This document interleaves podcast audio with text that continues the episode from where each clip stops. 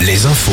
Denis Lebars, bonjour. Bonjour, l'origine de la pollution qui touche des stations balnéaires de la baie de Bourgneuf a été détectée. Ce sont, rappelons-le, des morceaux et des billes de polystyrène qui s'échouent depuis 4 ou 5 jours en Loire-Atlantique. Une pollution quasiment impossible à éliminer dans l'immédiat, d'autant qu'outre le vent, les grandes marées sont de retour. Ce polystyrène vient de bouées défectueuses qui ont éclaté au large lors d'une tempête. Ces bouées serviraient, dit-on, à un projet expérimental au large du Croisic.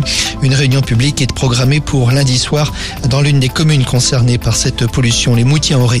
Dans le Maine-et-Loire, c'est une rivière, la Mayenne, qui a été polluée hier par une fuite d'hydrocarbures provenant d'une entreprise, une fonderie située près de Montreuil-Juigné. Un incident s'est déclaré au niveau de sa station de traitement des eaux, une nappe d'huile s'est étendue sur 7 km.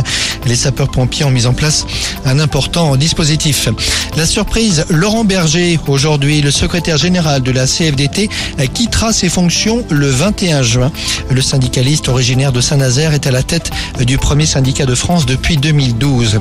Social toujours avec cette annonce de Carrefour. Aujourd'hui, le groupe de grande distribution va autoriser 12 jours d'absence par an pour les salariés atteintes d'endométriose. Selon son PDG, Carrefour est la première grande entreprise à prendre ce genre d'initiative. Justice, Pierre Ménès condamné à deux mois de prison avec sursis. La justice le condamne pour une des trois accusations d'agression sexuelle dont il faisait l'objet.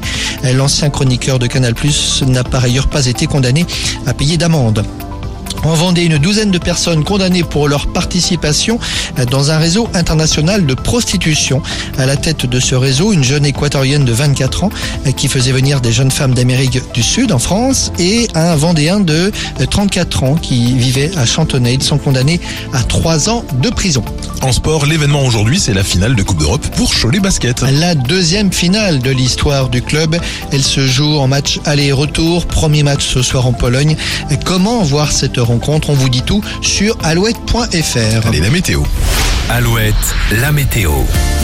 C'est sans doute la plus belle journée de la semaine, la journée la plus ensoleillée avec un vent un peu moins présent que ces derniers jours, des températures en légère hausse. Nous aurons des maxis autour de 17, 18, 19 degrés cet